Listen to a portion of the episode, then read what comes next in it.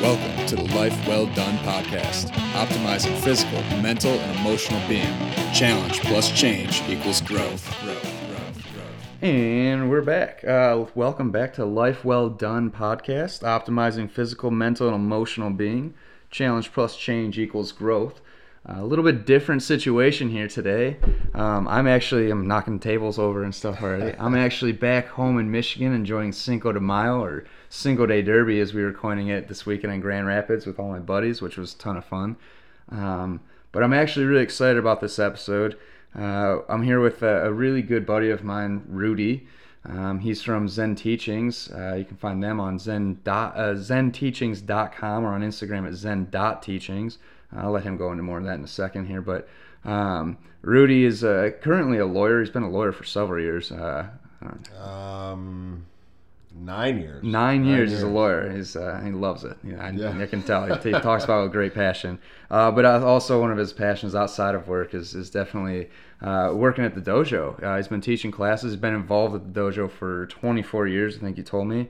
Um, teaching martial arts. I know you work with uh, age groups that range from all over the place. Is that correct? Yeah, we have um, our youngest kids we take at six to eight, and then we have the largest adult program in the country, actually. Wow. Um, and so we have students that are into their 70s. Wow, so that's awesome. That's 20s, awesome. 30s, everybody. And I know that's a, that's a huge aspect of your life and, and your philosophy in life and all these things. So, uh, without further ado, which is the other voice you hear on there, uh, unfortunately, the scheduling with uh, Nate being on, we couldn't get it going. But I do believe that this will be a uh, continuing uh, experience for all of us. So at some point we'll have all three of us on here, and, and it'll be good to meet each other. But without further ado, uh, Rudy um, is here with me. I'm grateful to have you here, man. Well, I'm grateful to be here, man. I appreciate you taking the time to come by, see and all that. Um, Super excited about this. Yeah, me too. We've me talked too. about this for a while. We have, we have, and I think it'd be, and we we go back a long time, even and just working out outside of podcasting, things like that. And we share a lot of similar philosophical views. I think absolutely we've had some really good conversations, and I think this is you know a good chance to kind of get together. I think that one of the funny things about when Nate and I started the podcast is, and we mentioned this before, is that how many episodes could we have had we just had a microphone sitting in front of us, or we're late at late night in the kitchen making food or doing whatever, and it's just like we get on these philosophical talks about yeah. life, and it's always one of us, one or the other. It's like, oh fuck this and fuck that, and then the other one's like, yeah, but what if you think about it this way? Yeah. And then just, and I feel like that's uh, kind of how uh, our our friendship really blossomed. It was just a very random day in the gym one day, and uh, I was like, "You going home?" Like, no, and I have the keys, so I was like, "Stay as long as you want," and then it just kind of flourished from yeah, there. And, I mean, failed snatches or cleans, and, right. and, like, and how getting out of the bottom of a squat is like fighting life, you know? Right. yeah. Two hours later, just both of us clearly looking to talk about it, and, right. and I think that uh, those right. souls are generally brought together pretty easily, and um, so yeah, man, I'm I'm very excited about this. No, I am too, um, man. Very much. So today, I know that you are uh, obviously in, in kind of a collaboration with what you do outside of being a lawyer. Um, I wanted to. I've been wanting to talk about time for a long time. Um, I read a book called The Power of Now, which I feel is uh, really a life changer. Uh, I've read it a couple times now, and every time I read, it's a book that you read and you never get the same thing out of it, uh, which is phenomenal. It's by Eckhart Tolle. I think I'm saying that right. I don't who the hell knows? But he's uh, he's one of those enlightened gurus, um, just very conscious and and preaches the present moment and like how that just kind of fixes life. That is life. I guess is probably what would be the best way to explain it. it it's, it's all life is is the present moment. I mean, anything else is a memory or an anticipation. And so I think that's uh, I think there's no better opportunity to talk about time in general. And when I generally bring this up to people, they're like, "What? What the hell? Time?" And the way that that book, The Power Now, kind of explains it is there's clock time, whereas like you know you and I are meeting here. I told you I'd be here at 8:30, and of course I was here at like four o'clock in the morning instead, late per usual. Um, but that's that's clock time. We're setting right. meetings so that humans can kind of function um, from day to day task. But psychological time is very very different. Uh, you know, the, was the old saying? If you're you're anxious, you're thinking about the future. If you're depressed, you're living in the past. Right. Uh, but the the gift of life is truly in the present moment, and I think that you more than anybody, certainly more than I can, can speak to that. And how do we create it? How do we find it? What is it? and then your methods about going about it. Well, I mean, we we certainly work towards it, right? I mean, I think that to live in the moment is the ultimate goal of any person and to really to be present and to really embrace experiences. I mean, how many times do we think back if it's something silly like, "Oh, I really liked my college years and that was so great. I wish I had appreciated it at the time. I wish you know, I would miss that." When, when these times are gone, or we live in a way in which we say, when I get this degree, I'll be great. When I get this wife, I'll be great. When I get Finding kids, fulfillment in Right. something rather than something yourself. else, you know, and we're, we're never really appreciative of the moment. Um, I am an attorney, but what I really love, my passion is martial arts. I stumbled into the dojo, ironically, because of a movie. Um, I saw Mortal Kombat when I was 14 years old, and uh, just wanted to do kung fu. And so it was back in the days before internet, before anything. We had the yellow pages, and the dojo actually had an ad out that said "The Secrets of the Shaolin Monks" or something like that. and Liu Kang was a Shaolin monk, so I was like, "Oh, that's where I'm going." And I just hit the uh, the geographical jackpot, and I haven't left. You know, and and we we teach meditation as the foundation of any true martial art. You know, um, I believe, as you know, I'm a competitive person. I like the idea of fighting. You know, but that's not martial arts. That's Right. that's an aspect. To be a martial artist, you have to really focus disciplining the mind. Um, we use martial arts as a tool, in fact, to strengthen the mind, body, and spirit for the battle within. And you use the functions of the punching, kicking, the grappling, the getting hit to allow yourself an opportunity to test yourself and um, learn to be who you want to be in that moment, despite what's going on. We certainly don't hope that you go out and live in a way that you get attacked all the time. And, and if you take that and you go do a sport, and you do a fight, you get in a cage, that's great. But that's not necessarily what martial arts is. Was it was it you that I feel like we've talked about this before? I'm sure at some point we have, but I think it was you that said that we don't we don't learn those things to have to use them, but the knowledge of knowing that if we found ourselves in the situation, we'd be able to execute them to survive. Essentially, it's more of having the tools to be able to use them, but we don't go looking to use them in terms of like I'm not going out in the street to rob somebody and using my tools to take advantage at some Right, point. right. I mean, I don't. I mean, I certainly would agree with that if I didn't say it before. I mean, I don't. Um, I don't I- I don't- martial arts with a lot of people. Yeah, so. I don't. It was probably me. Um, if I, if I don't, I'll put it this way: if I practice for twenty years, I never get into a fight again. I don't think that the practice is a waste, Right. right? I mean, so you take a. I hope people that take a CPL class and learn how to carry a gun aren't looking to go shoot people. You know, I mean, I you would, Fair- you would fair like to be able to do it, but that doesn't mean that you know you're looking for trouble. Um, so there's that. There is some security in the idea of knowing that if something came up, I'm more than likely going to be able to handle myself and protect myself and my family.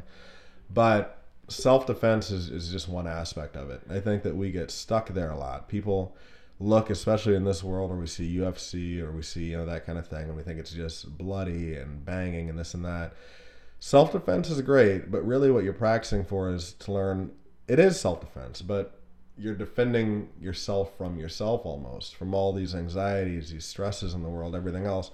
Learning to truly be who you want to be and be that person. Fascinating. Uh, you're talking about this right now, and I'm, I'm starting to kind of have flashbacks to. I don't remember what your injury was, but you you're currently a black belt, yes? Yes. Okay. And so I remember this is okay. Now I'm having this memory jog. Um, I feel like we had just not just become like good friends, but uh, we were at a point in our friendship where I was starting to learn a lot more about like what you do as activity and starting to try and understand a little bit more. I remember going through some issues in my personal life that, for whatever reason, thankfully, you kind of just took me on your wing as like my big brother and, and rode me out with it. Um, but I remember being in the gym and it was a late. I feel like it was just a late night, and you had the the week of training for your black belt. If I'm not mistaken, it's like a full Yeah, week long. Our, well, the test is three years long um, in terms of disciplines, okay. but the a- there's an actual week of physical testing. Okay, so that must have been it. And I don't remember what the injury was. I remember, I, I don't know if it was tibia, whatever it was. You had something going on with the leg.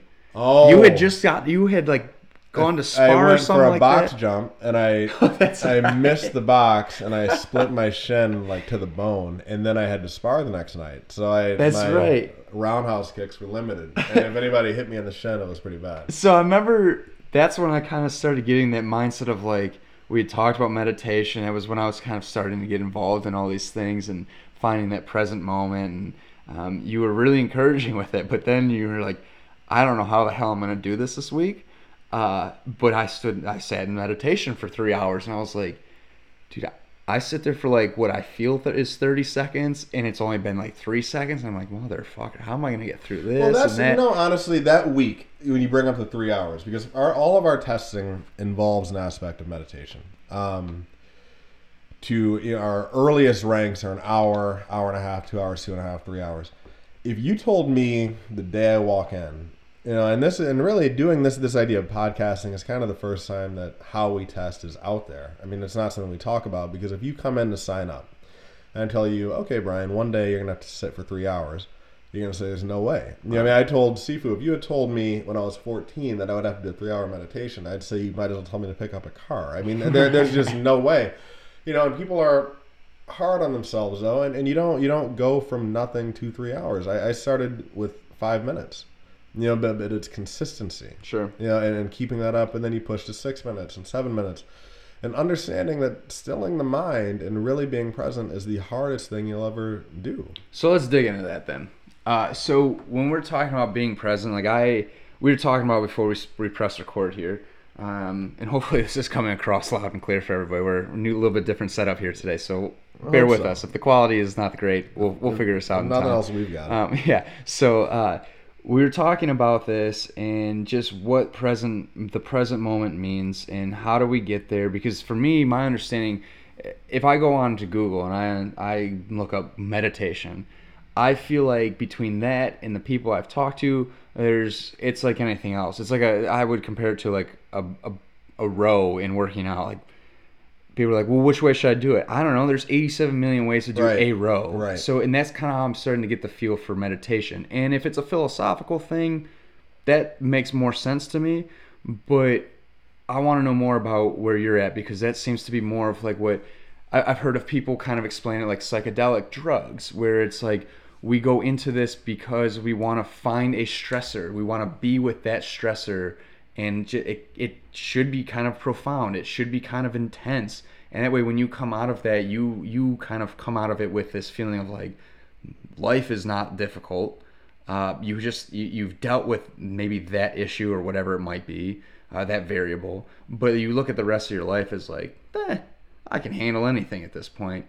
Is that kind of what you're going for? Or just kind of take it away. Well, I like, heard, what- I heard goal? a couple things in there about like what is meditation. You know, that that's one thing, and I've talked to you about that. Doing since I started the Zen teaching site, um, I started that because my instructor Sifu wanted me to open another physical school here, and I didn't want to actually do that. I mean, as much as I love teaching, I love teaching. We have two locations. Uh, Uh, one in Rochester that's been there for 11 years now, and I taught there full time to help that get going, and I love it. But I wasn't ready to kind of have those opposite hours, and I, I said, you know, this has helped my life so much. I think it'd be better if we could get to the masses and and share.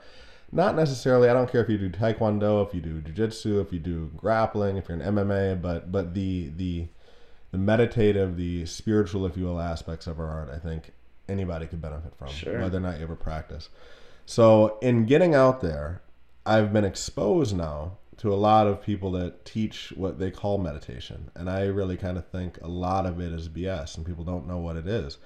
And I think that the term meditation has become very popular. You know, people like to hashtag meditation, hashtag yoga, hashtag Well, the, the mindfulness. pre pre show we had talked about it. It's like almost the the movement in yoga. Yeah. Whereas like there is a core yoga movement that go dates years. I don't know the number, but years, a long time. That people would say, like, well, that's that's the actual meaning of it. This is a mind body connection, and that's kind of what I draw drew from And now it's about how, how tight can your pants be and how cool can your picture be. right. But but there's a lot of things that are meditative, and let's let's be very clear. I'm not against meditative things. I think that sitting and listening to a running creek or a guided meditation is meditative. There's there's two different types of meditation. There's active meditation, there's passive meditation. Passive meditation, I don't believe. I think it's a contradiction in terms because what it means is to say you're doing your affirmations or you're walking mindfully or you're doing this kind of thing and that's all really good and I'm not against it. But meditation, active meditation is focusing on the breath, feeling the breath, letting the senses fall away. It doesn't mean that thoughts are not going to come into your mind, but when they do, you don't get caught up in those thoughts, certainly. I'm not sitting there and while I'm sitting, I'm thinking about what am I going to do at work tomorrow. I'm just feeling the breath, and that's it. So if somebody tells you you can meditate and you have an itch, go ahead and scratch it, well, then you've given into the senses. The idea, and we, we kind of touched upon this when we were talking, is not if we're in this conversation right now, we're looking eye to eye. If somebody comes in, if it's a good conversation, we probably wouldn't notice them but it's not because we're actively ignoring them. What we'd like you to do in meditation is to be so focused on the breath that the senses do just drop away. And so we we hear. You know, I, I've seen a lot of people talking about meditation, and they say, "Oh, and I like to meditate and think about positive things." Well, that's thinking about positive things. Right. That's not meditation. Sure. And, and I'm not against thinking about positive things, but be careful in your labels. You know, um, our meditation, there is no movement. You know, so as part of the test, in that three hours, if my head itches and I scratch it, then I fail. You know, Wow. and that's it. I mean, and, and Which is funny because I don't remember what day it was. It was two days ago, whatever it was. I was sitting at home and I was like, man, I have I have some potentially big decisions coming in my life, and I was like, I need to find a way to get still here. And I was sitting there and I did have this itch, and I was like, no, let it be, let it be. And then all of a sudden, I was like, I I have got to itch this thing. So Mm-hmm. Yeah. and that was within like probably seconds of sitting down. So I can only imagine like three hours. Like, oh well, gosh. I mean, that, and that's that's the idea though. But if, if you're sitting there and trying to grit it out, you can maybe do five minutes. You can maybe do an hour if you have a tremendous will. But you're not going to do three hours if you're not meditating. You know, Right. I mean, there, there's no way that you can you can just grit that out. Yeah. You're going to get cramps. Your body's going to hurt. All kind of things. Um, kind of lost my So okay, I do have a question though. When you when you're saying focus on the breath, what is the pattern of breathing there? Like when when what does it mean to focus on breath? Where do you go with that? Well, the proper way to sit, you sit with your spine straight. Do you use a Doesn't pillow? matter. Uh, I use a cushion for Okay. meditations up to an hour. Gotta tell you that. So I was in Grand Rapids this weekend, and a friend, uh, she'll she'll know exactly who who she is. Uh, listening to this, she pulls out her. Uh, I keep calling it a yoga pillow, meditation uh, pillow, or wh- is it, I don't know, Uh, whatever. or a is. Zafu cushion. Yeah, yeah, cushion. Yeah. Uh, and I was like, "What?" I said with. I mean, as soon as I sat down, I was like, "Oh, hell yeah! This thing makes a huge difference." It does because you get was- the, the hips a little bit higher than the knees. So Yeah, you sit cross-legged. unbelievable. But I can only do that for about an hour. Um, if I'm going to sit for a longer meditation, I sit in a straight back chair. To be honest, um, the, Okay. the, the important thing is from the coccyx to the medulla being straight. When I say focus on the breath, I don't. It does not mean control the breath. It doesn't mean it's not triangular breathing where it's you know a certain seconds in, hold for certain seconds, certain seconds out. All I'm doing is this deep belly breathing. We call it the seika tanden, the the uh, dantian, the the center of the body. You're breathing from your belly, not in the chest, and you're feeling the breath almost as if I was watching you breathe. Like I'm not trying to control it, but I'm intently focused on feeling it in, feeling it go out. Eyes are slightly upturned towards the third eye, um, not to the point that you're cross-eyed, giving yourself a headache. The reason we upturn the eyes is because no matter who you are on the planet, when you sleep, your eyes drop. So Right? it's, it's so- keeping so you it's, awake. it's keeping you slightly awake. It's a it's a focal point, if you will. But people don't people get caught up in this idea, and you're like trying to look at between your eyebrows. That's not it. It's just that when you sleep, your your eyes drop. If you're sitting, you're still. You're just breathing. You know, a lot of So people sleepitate. so you're not you're not changing breathing pattern. If the breathing pattern changes, you're just essentially spectating it. You're Exactly. You're just That's watching it. Exactly the word. Interesting. See, I guess for me, I've always tried to control the breathing, and that's become incredibly frustrating to me. Well, and that is well, I we recommend ten to twelve deep controlled breaths to start, and then I let go. So what I do is I will inhale. You got to oxygenate the body. I will get in my position. and start breathing deeply, um, ten to twelve times, and then after that, after that la- last exhalation, I'm just watching. So there are times when I will inhale, exhale, and you might let it out, and it might be two seconds before you inhale, or you might be rapidly breathing, whatever it is. I'm not getting caught up in normally my breathing is this way because then I'm not in the moment. Then I'm thinking about the past meditation. I'm not getting caught up in I'm breathing too slow, I'm breathing too fast. I'm just watching, not judging, letting what happens happen. Interesting. So when you you practice meditation pretty religiously, um, Yes. Would you say is it daily? I don't know. What would you? It, I mean, I, I'm not particularly religious, but martial arts to me is a it's so integral with meditation. But it's a lens through which I see the world. I mean, I don't I do CrossFit too. I work out too. I'm a lawyer too, but I I'm a martial artist doing that. Um, Interesting. it's it's literally to me the closest thing to if, a religion is supposed to be a guide and a playbook for how to handle life, right? If we know we read the Bible, there's the goal. All right, so slight technical difficulty there, but we'll backtrack here a little bit. back. Um, we're going back to the religious talk of not religion in general, but uh, how you practice. Is it religious, religiously practiced? You're talking about how martial arts is kind of the foundation of your life, essentially, or how you view the you know life in itself. Um, but yeah, I, I guess like how do you use your meditation? How do you use martial arts? How do they come together? Um, what is that harmony? Well, I, to me, all the things we, we kind of we've talked about that we do, we have hobbies, and you know, and I what I was saying is that I, I view the world through the lens of martial arts, through the lens of am I being really who I want to be when I want to be that person, despite what's going on around me. Um, we were discussing how if we accept the premise that the the Bible, the Quran, whatever is supposed to be a playbook for life, if you're a believer of that religion, then it would give you a certain set of rules, right? Um, for me, I think responding well would be my rule. So I'm not. I don't. I think you know you treat people right. You treat people how you want to be treated. But at the same time, if you want to, if, if I get into an argument, get into a physical danger kind of situation, have to hit somebody, then fine, do that. But understand that I'm choosing to do it as opposed to just reacting. You know, like I, I one of the things I can't stand in life is people that say, "Oh, you made me do it." You know, or, or oh, I, I hit you, look what you made me do, or you're really mean to your boyfriend or your girlfriend. I can't help it, you know, Brian, because you were such an asshole. You know, like no, you have the you can't help if I smack you in the face right now. What you can help is your response. Right. And what meditation, why I think it's so important that everybody get in there and get in that practice, is because how much better would the world be if you took that extra breath and paused, you know, and and could actually choose your response. And if it may be, if I were to throw a cup of water in your face right now, the proper response may be to punch me in the face, Right. but not to do it as a reaction. So you're talking about being intentional with Intentional, absolutely, with with I guess how you live. with your life, yeah.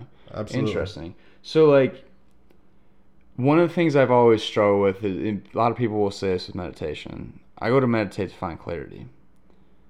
So there's tough times in your life, or you, you know, in my case right now, I'm coming up on a potentially a big decision in my life. It changes the direction of it, and all these things. And we all know life, as long as short as life is, life is very long. So you're kind of just to be bouncing around no matter what.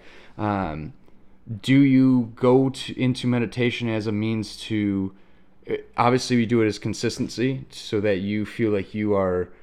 I don't. I I refuse to use the word control here, but so that you can feel confident in any situation that you're going to respond proper properly, or intentionally. I guess is probably the word we want to use here.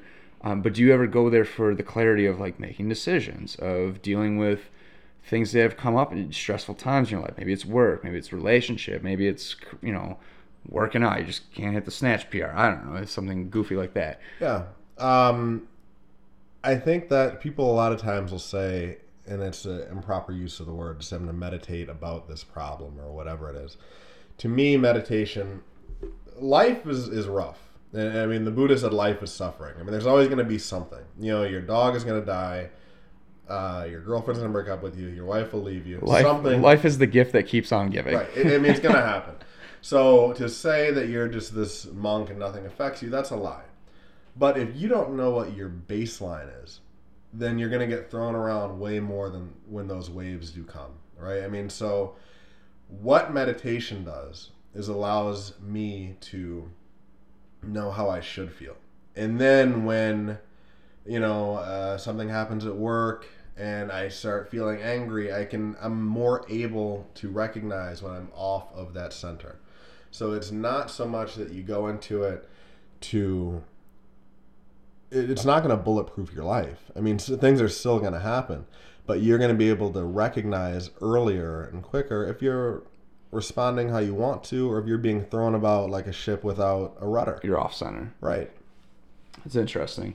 I think that's something that, you know, uh, I clearly have never found baseline or haven't, haven't acknowledged that I found baseline because I know that a lot of times when I get into a meditation, uh, number one, I don't think I've, I just don't know how to meditate very well.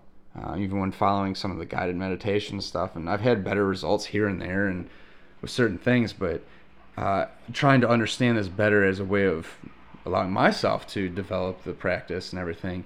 Um, that's it's very interesting that you're saying find that baseline. How was there a time where you finally recognized the baseline? Was it is it something you still struggle to find from time to time? I think it's something that we're all struggling to find. I think that's why we always use the term I practice meditation. I practice martial arts. Certain jobs, lawyers practice law, doctors practice medicine, which indicates that you can't ever really complete it. You know, the idea of I've done this, now I'm done, it's not the same as getting just a certification or just one good, you know, it's not one good meditation lasts you your entire life. You're constantly sweet. Yeah, it would be awesome. I would love that. But you know, but you're evolving and you're you're struggling. And you know, and there's a story that a, a monk who practiced for probably 50 years. You know, he was he was talking to somebody who was new, and um, they said, "Oh, now I can meditate, master, for three, four hours, and I'm just focused on the breath. How long can you go?" And he goes, "On a really good day, I can get through almost one inhalation, one exhalation without my mind wandering." And this is a man who's been doing it 50, 60 years. You know, so think about what it is, is what is your attention to detail? You know, I mean, there, there's times in my meditation where I felt after five years I was backsliding. And it's like, God, I used to be so good. Now I can't stop thinking about stuff. Well, that's not true. Now I'm just more aware that I'm thinking about more. It, it's, it's an idea of not knowing what you don't even, what you don't know. And so you may think you're being still, and that's good. But when you get better, you'll realize how not still you are. And then you're going to have to get stiller from there. So it's endless. It's in endless. Absolutely. It's so you're always going to be kind of digging, and there's no real end in sight. And No, um, same with Black Sash. It's uh, the literal transition for, for a Black Sash translation would be you're no longer a guest on the mats. It doesn't mean you've completed your martial. I mean, I, I see these nine year old black belts, you know, and it's like you got it in three nine year old black belts. Not in our school, but you'll look them up. I mean, you'll, you'll see people. Oh, little, What? little Timmy is a black belt in Taekwondo. That's craziness. I mean, it takes a lifetime. I was the eighth black sash in over eleven thousand students, and it took me twenty years. You know, and so the idea of being able to, we've only had eight, and we've had eleven thousand plus students. So the idea of doing something quickly, you know, it's just it's just garbage to me. Which again goes back to I think I was so fortunate that I opened to that page in the yellow pages. Okay, so this is, might be a terrific segue to bring in the idea of what you do with kind of the topic at hand here between that clock time and psychological time. And you, I don't remember how you just said it, but you said like it takes time. And so for a lot of people, and specifically Western society, we're on this for whatever reason. Thirty is this barrier in our lives. We're like, well, at thirty, you should have your career figured out. You should have be married. You should be having kids. Like all these things. Like this is your this is your coming out party essentially. Thirtieth birthday. It's time to get after it. Yeah. But the reality is. And this is kind of where I come from. Like maybe it's just me because I don't have those things figured out, and quite frankly, marriage and kids are sounds fun not really on my radar right, Right, now. right, right. Uh, you know, like there's just things that I'm I'm too selfish for those things right now. Like, it'd be a great idea, but uh, why why do we have this timeline? Like, why is 30 this magic number? But then how do we start to change that mindset? Because I know that even though I have that perspective, I still struggle with it. I just had that conversation with a friend today about like, oh, graduating with your bachelor's at 30 versus 21, and then going on to more schooling and this and that. And you're like, but look at all the experiences you had from 18 until 30. Right. Look at all these other things. Like you are you are different than just going through the education system. And I know that I struggle mightily with this whole time thing of like, well, if I don't have this by this, like no one's gonna love me. And I think that's a lot. I think honestly, that's my opinion. It comes a lot of the fear of not being loved by not having these things, but allowing that external environment to really drive this. And you're talking about a black belt, earning your black belt took you an all encompassing 20 years, and it's something that you will continue to have to practice. I don't know how the rules really work whether you lose it, but like I would imagine that you have to continue to practice so you don't lose the skill set Right. that you've developed over 20 fucking I don't, years. I don't think it'd be possible. For, I could stop going to the dojo, but I don't think it'd be possible for me to stop practicing martial arts because, as I said, it's something that is just it infects. It is who you are. Yeah. But this idea of this timeline, right? Um, everybody's path to self-discovery, to being self-actualized, to being who you're supposed to be oh, this is good. I love this. is is is different. And and a quote that I, as you know, on my on the Instagram page, I put up quotes, and one of them was um, just something about the fact that the path is different for everybody because it's within. I mean, I can't show you what I did. You've got to go within. It's a place nobody else has ever been, and it's a place nobody else can go for you, and you've got to do the work. But you hit the nail on the head with our society and this idea of impatience and we want it right now. I mean, we, you know, Sifu always used to joke about when I was when I was a kid that we put peanut butter and jelly in the same jar. I mean, we want everything right now, faster, better, everything, you know. Um, and we have to be patient. You have to have the process. And one of the things anybody who knows me personally knows I'm not a huge social media fan. Um, which is This is this is where you and I are very similar, and I know that we've had this conversation of like how much we struggle to post shit on social media, Yeah. and the people closest to me, like, I will I will text them and be like, dude, I no, I just recorded something. I don't know if I can post it because I feel I don't feel confident with it, but also Well- I just I don't. But we have this want that idea attention. of com- comparing ourselves. And so you have somebody, let's say you're 30, and everybody else you know posts these pictures of their graduation, and you're sitting here at your on your mom's couch, you know.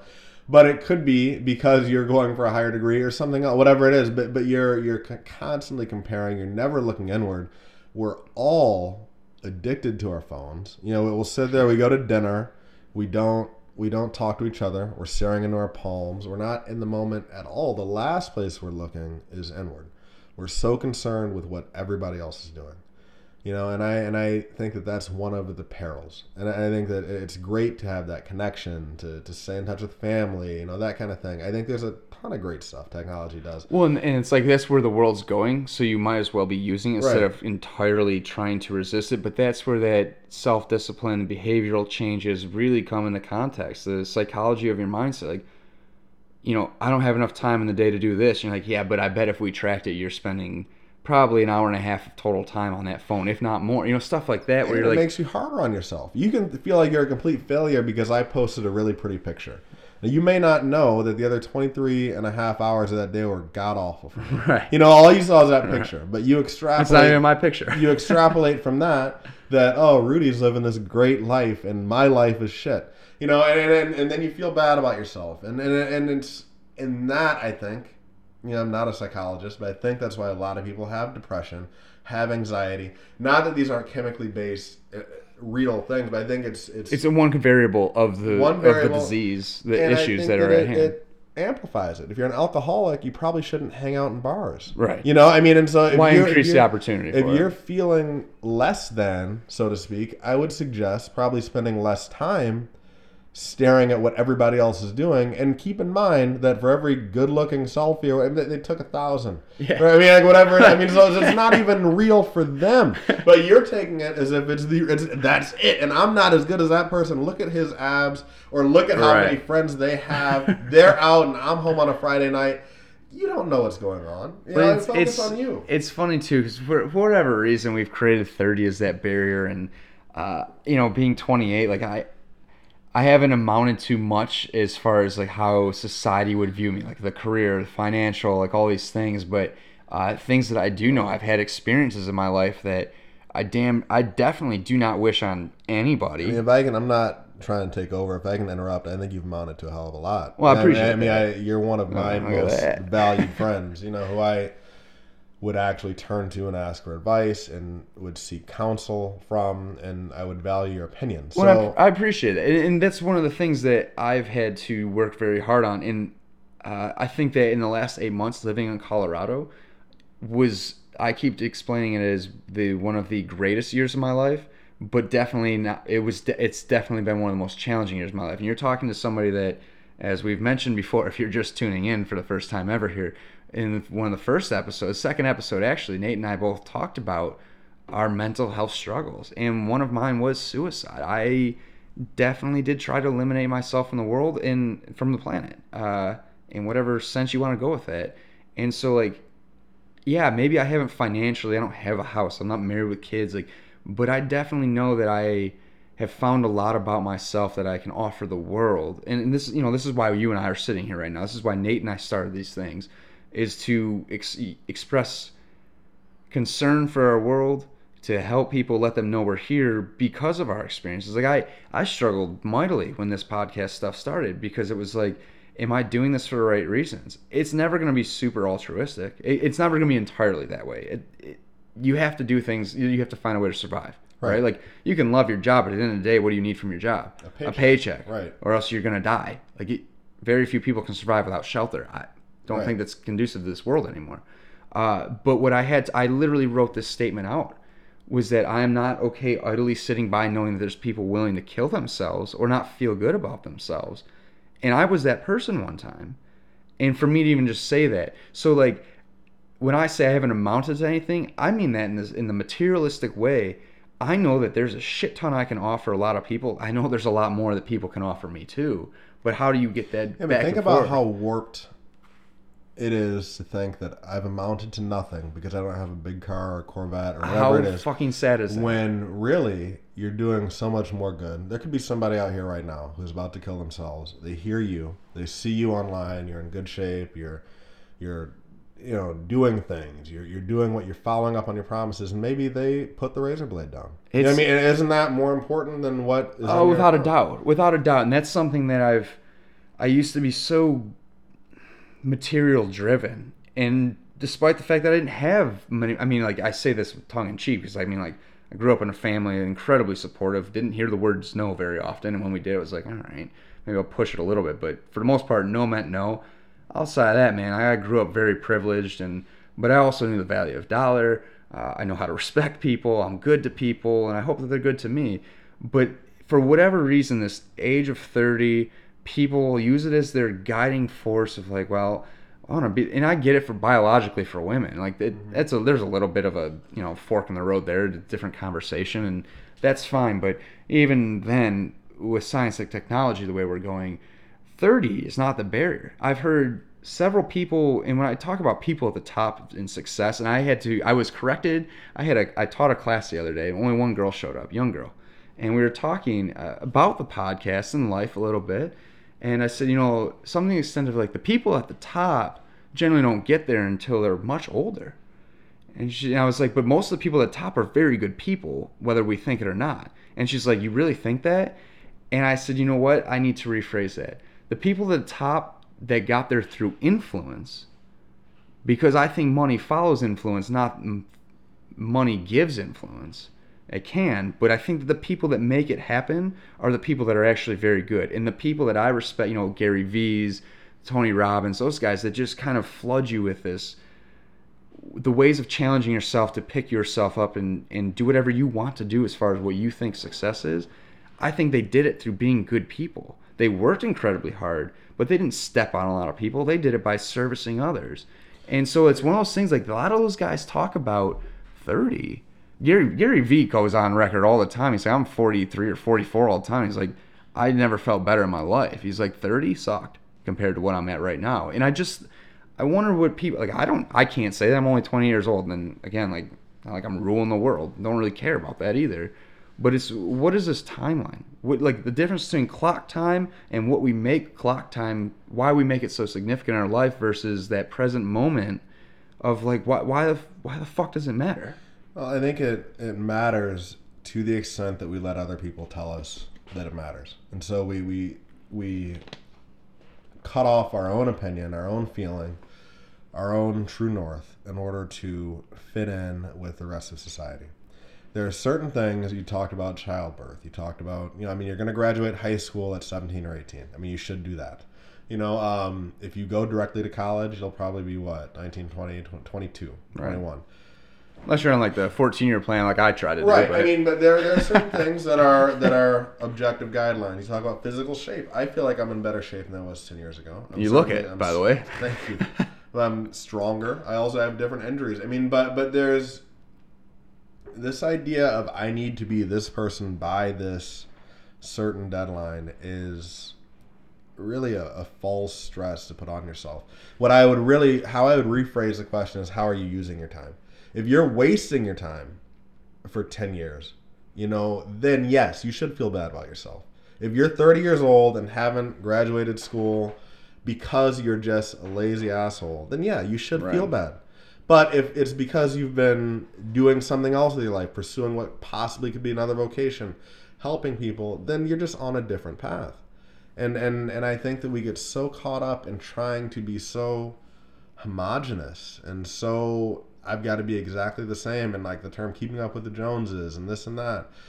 Um, that we, we, we lose track of who we are. So Muhammad Ali, once somebody remarked when he was 50-ish, I guess, said, "Wow, you're so different than you were at 30." You know, and he said, "A man who's the same at 50 as he was at 30 has wasted 20 years of his life." Wow, yeah. You know, I mean, you you've got to be. It's really deep without having to go too deep for yeah, it. Yeah, I mean, it's it's you you've got to be changing. I hope to God I'm not the same as I was at 28 or at 18. Well, isn't that the thing? Like everyone, uh, again, just I had so many great conversations this weekend with like so so many great friends. Uh, but just the concept of like everything changes so much faster now. You know, like your parents can give you this guy, and I think most parents, most have really great intentions for their kids. But at the end of the day, the way they grew up in the 50s, 60s, 70s, 80s, 90s is not the way kids are growing up now. I mean, like, three year olds know, two year olds know how to work a phone better than I do. I, are you well, like so instant gratification? I told I was, it's funny because I'm older than you. When I when I went to my high school prom, you know, I think I was allowed. Did to you ever fro then? I did not. I had a I had a fade, I think, back in the day. But no, I'm not that old. And, uh, but, but, but I, you know, I would tell my mom, let's say I'll be home at midnight, you know, whatever it is, and I would just see her at midnight, and that was it. I get, and, and that was that. And if you were late, then there was an issue. Now, at my age, if my mother texts me, she knows I'm at work. If she texts me at 10 in the morning, I don't text right back. She assumes I'm dead. Because whereas somehow when I was 12, I could be gone for 8, 9, 10 hours. Yeah and you'd be all right and you and we were patient you know but now we need everything right now you know and so it's the world we live in and, and that's it's in. one of those things of i you know i've had a therapist tell me it's like when we sit there sometimes it'll be like are you the same person you were a second ago how about now he's like no your cells are changing everything around you is changing that rapidly but i look at like i look at the kids like i'm still very young and it's it's mind blowing to me. But I look at ten year old kids right now. I'm like, what? Are, I think technology, all this stuff. I think that just like everything else in life, we probably had these same reservations about the TV. Actually, I just listened to a podcast on my drive home today about, uh, you know, people had these reservations about books. Are people ever gonna like they're just gonna write everything down? They're never gonna have to remember anything. Are they gonna ever talk to each other again? Same thing with the TV. At some point, this will balance out. Uh, with the social media it being it at this point in my mind. Uh, but it's it's just one of those things of everything changes so fast. So why is your goal to have everything lit up by 30 when you know by 40? I think I made the comment today. Would you rather be married at 22 and start having kids and be divorced at 35? Or would you rather go get your own experiences, find out through hardships who you are, do some experiential experimental things with your life, try a bunch of shit, and then get married at 35 and then who knows, maybe get divorced at 40 or live the rest of your life because you now have had experiences that are like, I know exactly who I want to be and how I want to do it. And you have a better experience of going through change. And that exactly is why it's so important to look inside. Because if you don't, if you can't answer that question and say, what do you want? Then how, how could you possibly hope for anything but dumb luck? I mean, I know people that have been engaged two and three times in two and three years. And it's because they're friends got engaged, all of a sudden the whole group's engaged. You know, I, I oh, mean, yeah. like, and then they're all having kids. You're I'm like, sure holy you jumping. loved your boyfriend. You know, I'm sure you did, but but it was imperative to get engaged once Susie Q got engaged. I got to keep up with that. When on the opposite end, it's like you have a problem and then people run away. Like they're just like, I'm not doing oh, this Well, why anymore. we? we like, don't know how to do the work. We're Right. so, and that's another thing with martial arts is you got to learn to be comfortable in the uncomfortable because that's what life is. You know, now the second it used to be our parents' generation, you know, they they fought. They, they you know, but, but they're married 30, 40 years. They just you don't have the option of quitting. You know, I mean, you, you say, I mean, absent obviously. Whatever your deal breakers are, infidelity, alcoholism, abuse, whatever. I mean, they're, I'm not you saying they weren't moral divorces. Yeah, you have your moral but things. now. In a world of Tinder and Bumble and everything else, if I don't like you for five minutes, I'm out. And, and and a lot of these kids now and young people don't have the tools to actually deal with stress. And so that's why when you are so tired, I'm still going to punch you in the face because you need to learn that you're not going to die. You need to learn how to survive in that discomfort. That's See how far you can get stressed. you know, anybody who tells you this story of like you, you don't ever quit is a liar. You know what I mean? Like the idea of I never thought about quitting, they're lying. It is the most readily available, easiest option every time. I think about it every time that we're we're gonna go do something and it's hard and you tell me, okay, Rudy, we're running a mile. Oh, you gotta do 35 squats. You gotta do like, oh, I, I could just go home. Yeah. You know, I mean, but but you don't. and the idea is to be the kind of person who can persevere. You know, and I think that when we're so lit up with everything around us all the time, there's so many other options. You just don't know how to dig in. You don't know how to be a friend. You know, the second that somebody doesn't call you back, you're like, oh well, f them. I just met somebody new. You Or know? that or your first thought is I'm worthless piece of shit. right because they can't respond to you right now. Right. You And know? I'm I'm totally guilty. I'm sure everybody in this Everybody in this is. world I'm now not- is I'm for not- sure. I'm not absent of it. I'm for sure guilty of Right. it. But I think that an advantage I have is that at least I know how I should feel. I can recognize it. You know, and, and that's again that, that you're not going to not feel these things. You know, it's not that if I text you tomorrow morning, hey, did you like our podcast last night? And you don't respond, Well, you better Um, take it as I fucking hated it, and I'm never talking to you It's again. exactly how you know, and that that thought, of course, is gonna pop in my head. Like maybe he thinks I'm an idiot, and we're not gonna talk again. You know, I mean, but but I can, I at least have better tools to say, okay, you're probably overreacting. Maybe the man is driving. Maybe he's on a plane. Maybe whatever. Right. And then he will he will get back to me when he can. But we're so instantaneous. We can't tolerate any discomfort. That's one of the reasons I love. If I get to know somebody, I want to work out with you or if you're a martial artist, I want to spar with you. I can tell by the way you lift, and this is not a strength test. You know, this is not, but by the way you lift, what kind of person you are. Because if uh, if you squat 400 pounds, and and I meet a guy and his best squat is 100 pounds, but he goes for that 100 pounds, I have more respect for him than the guy who can squat 500 but does 400 because it's the idea of are you willing to push it? I don't care what you do. I don't care how strong you are. I don't care if you can beat me up if i can beat you up. Are you willing to go all out to the line and i can tell right away i mean we do a workout that's brutal on everybody and you're the first one getting water and falling out you're just you're probably not the kind of person i'm getting along with Right. doesn't mean that your time has to be better than anybody else Right. but it's got to be the best time you can do So let's. Uh, I'm now I'm curious because you're talking about these age ranges that you deal with at the dojo and deal with. That sounds so like negative. Um, that you work with um, at the dojo, and you said six to eight would be your youngest. we don't take anybody under six Okay, and then Um, you have uh, members, athletes, martial martial artists, martial artists uh, going all the way through their seventies. Um, our oldest is actually 82. But yes. Holy crap! Wow, that is incredibly impressive. Like, And and Takamoto practices very differently than when I met him 20 years ago, and he and he probably practiced very differently 20 years ago than he did 40 years ago. You know, um, so so I don't. You're, not going to be the same. I mean, I don't. I don't Why- take you as many want shots as I did when I was 16 because it I, I feel things a little more the next day than I did when I was 16. Also, I've gotten better. I'm harder to hit. You know, I mean, so your your practice Sure. evolves just like your training evolves.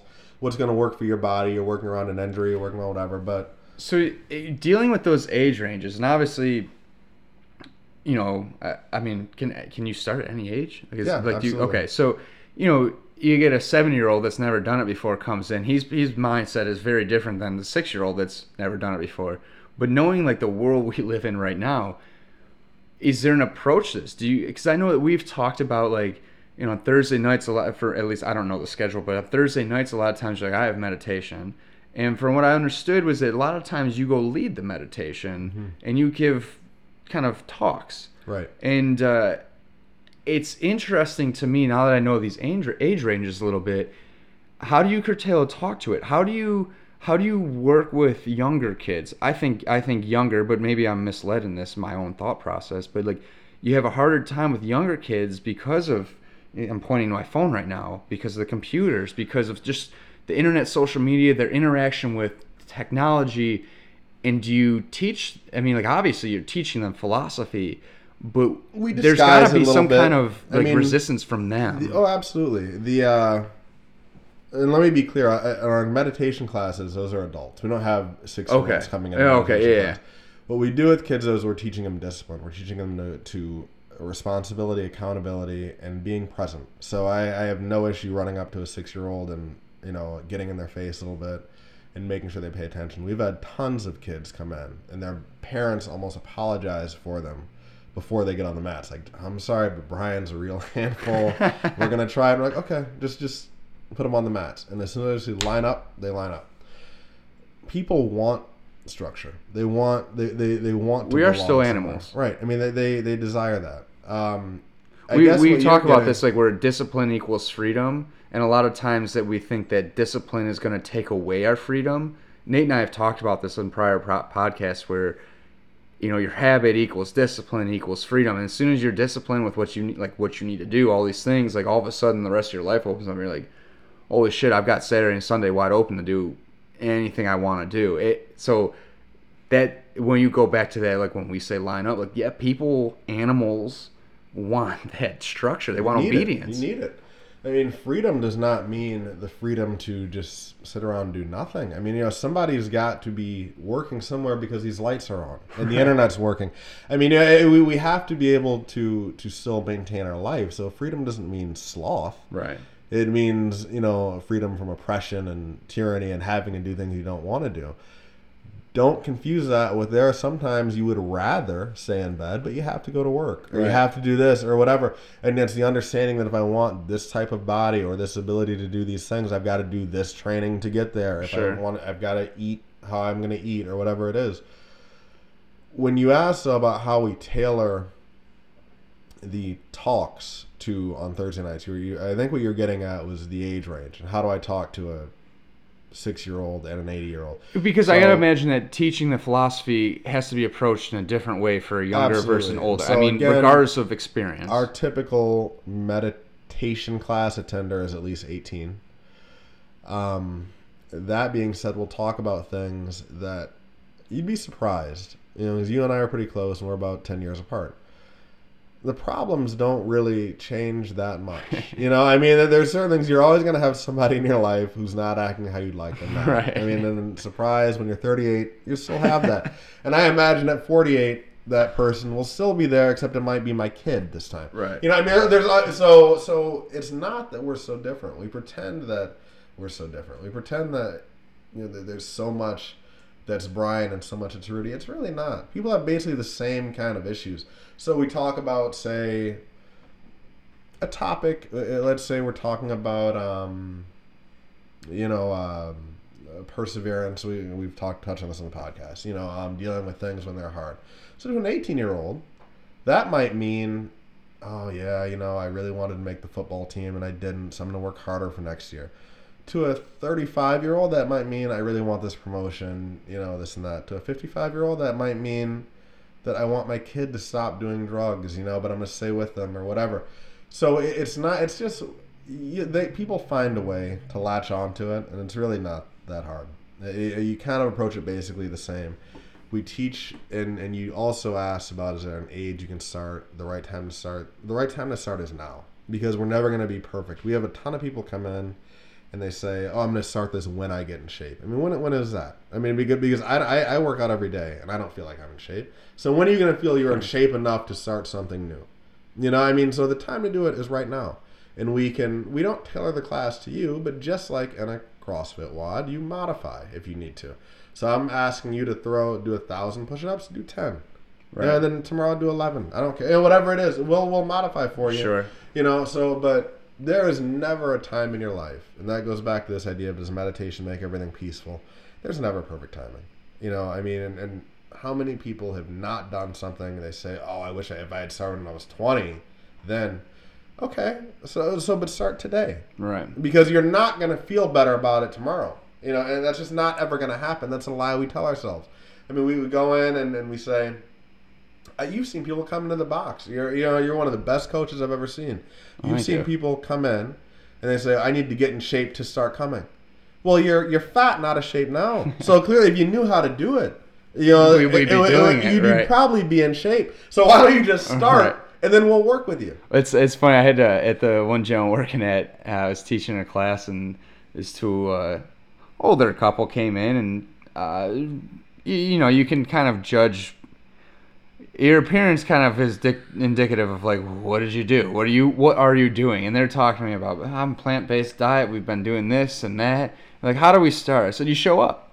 Yeah. And they looked at me, and I was like, "Eh, "What's wrong?" Yeah. And they're like, "We just show up." And I was like, "That class is running right there that I'm supposed to be teaching. They just showed up today. I didn't. I didn't ask them to come in. They voluntarily came in, and now I'm working with them. I was like, anything that you want to do, we might not be able to do it today, but we should start today. Of how do we progress ourselves? And they just looked at me, and they're like, "We'll be back tomorrow. We're gonna start tomorrow." okay, you can start next hour. We've got another class for you. Uh, if you want to run home, get your stuff, but like that's fine. I'll see you tomorrow. Uh, so it, it is funny how like when you do hit people with that, like, well, how do we do it? You just you just do it. Like you just show up. Like Nate and I have talked about. Like it's not always that easy. Obviously, there's a whole bunch of things, but like the where to start, the how to start. I'm here for the how to start in that scenario. Where to start, you're already here.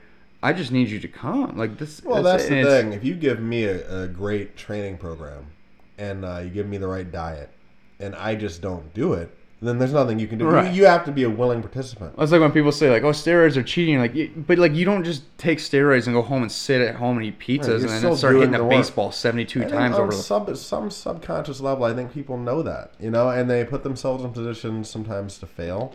You know, I don't think, and we- we're afraid to work, and I, I think that's why we always want. This is that's why every month for the past twenty five, you read Men's Health magazine. The cover is the same.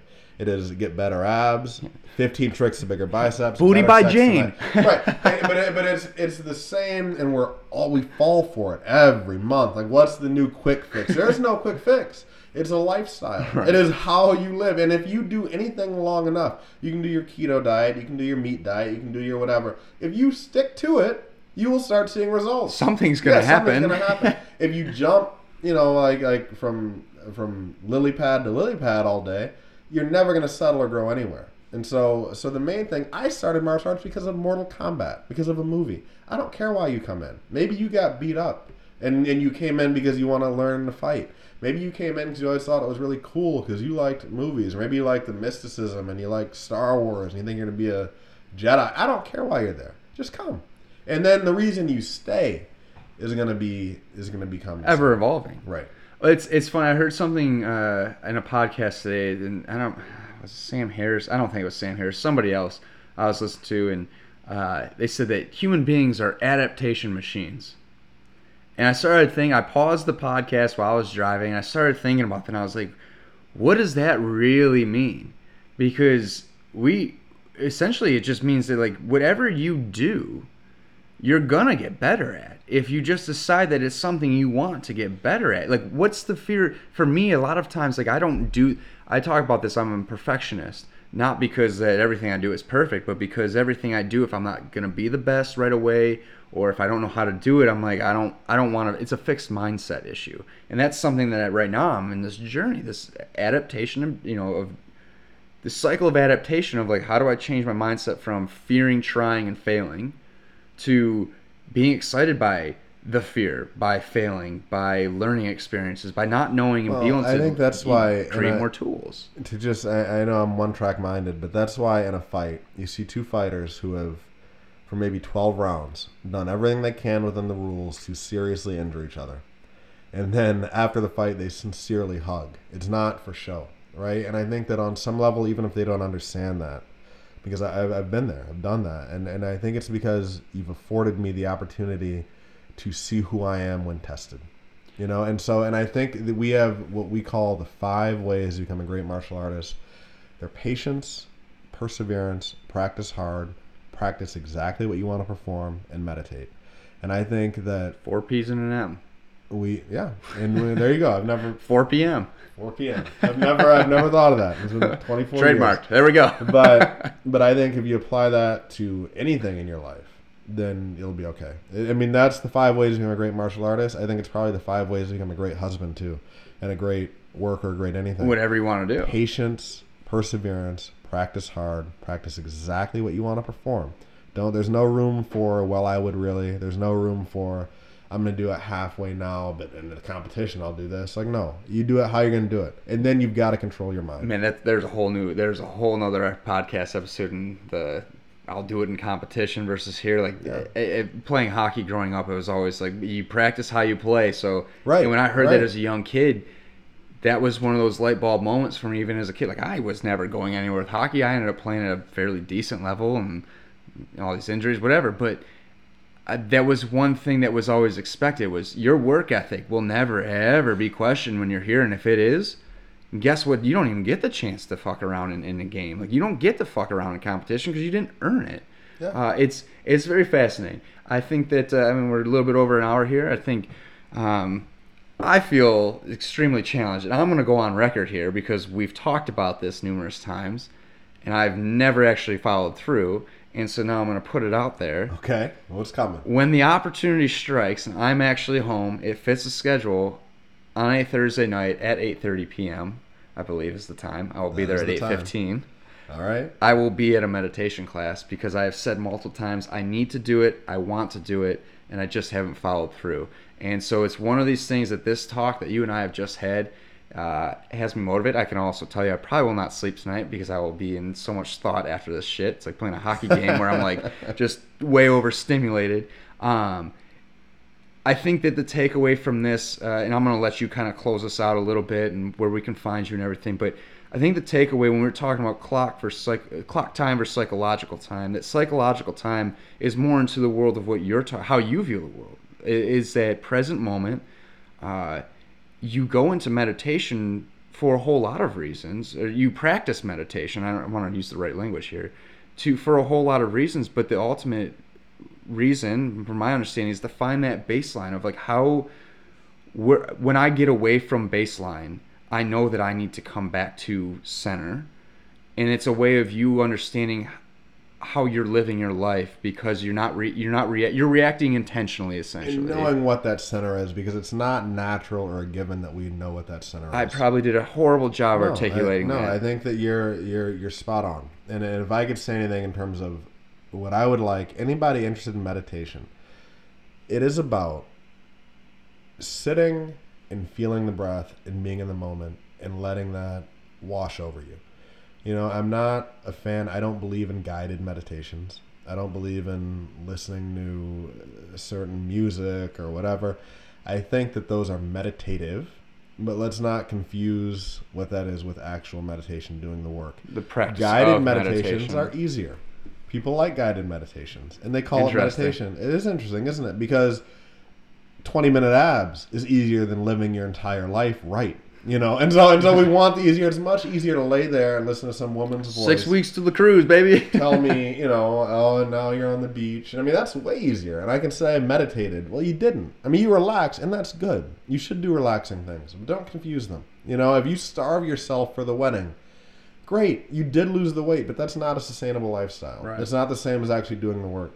It's creating essentially meditation is a way of uh, for you is a practice of creating your best life. Well, we have, I mean, we have students who, when they leave the dojo for a while, let's say their work gets busy um, and they haven't been in a week or two, their spouse will call and they want us to call them as an attendance call and say, you know, Brian, he has clearly not been, you need to get him back Really? in the dojo.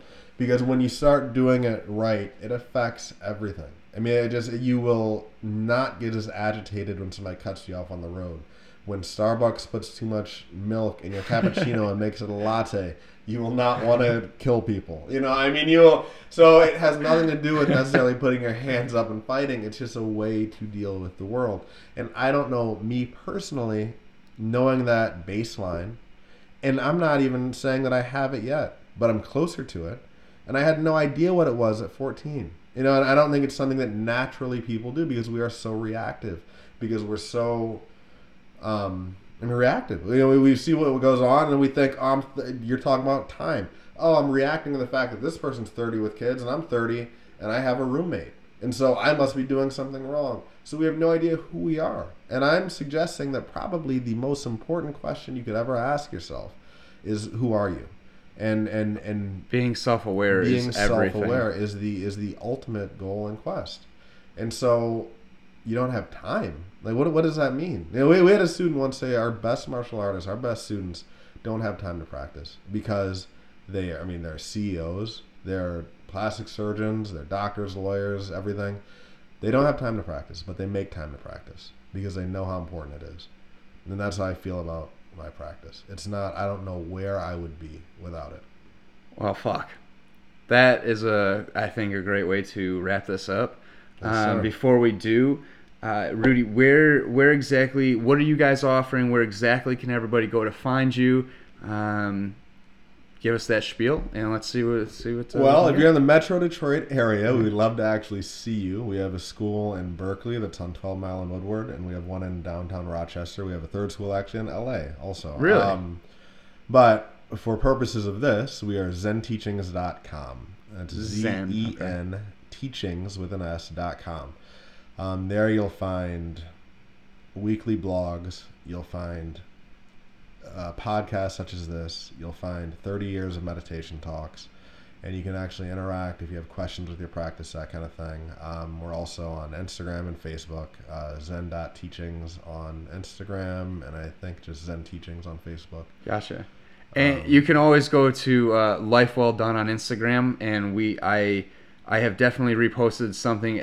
I truly mean it that when uh, when I wake up in the morning, I know that we're a two hour time difference. I do actually look for those postings because I always find a way to relate them to my current you know my current situation. And if there's really nothing going on or doesn't feel like anything's going on, it's always just kind of a nice boost of like challenge your thoughts. You know, Well, I that I I truly thank you for that because I come up with all that stuff, and I sometimes wonder if anybody if they if they like it or not. so if, if it's helping one person, then it makes me happy. it's Um, all the difference in the world. you know but i really appreciate this opportunity to speak with you um, you know i love you and uh, value you very much as a friend i respect you and i think this is great hopefully we get a chance to do it again soon Absolutely, dude. I hope I hope that uh, this is uh, the beginning of a long-term collaboration, and uh, it's always a pleasure, uh, regardless of being on or off the podcast. It's uh, truly a pleasure, great, great friendship, and uh, that's ZenTeachings.com, yes sir Zen.teachings on Instagram, and again, if you need something, up on Life Well Done. We'll direct you over there. And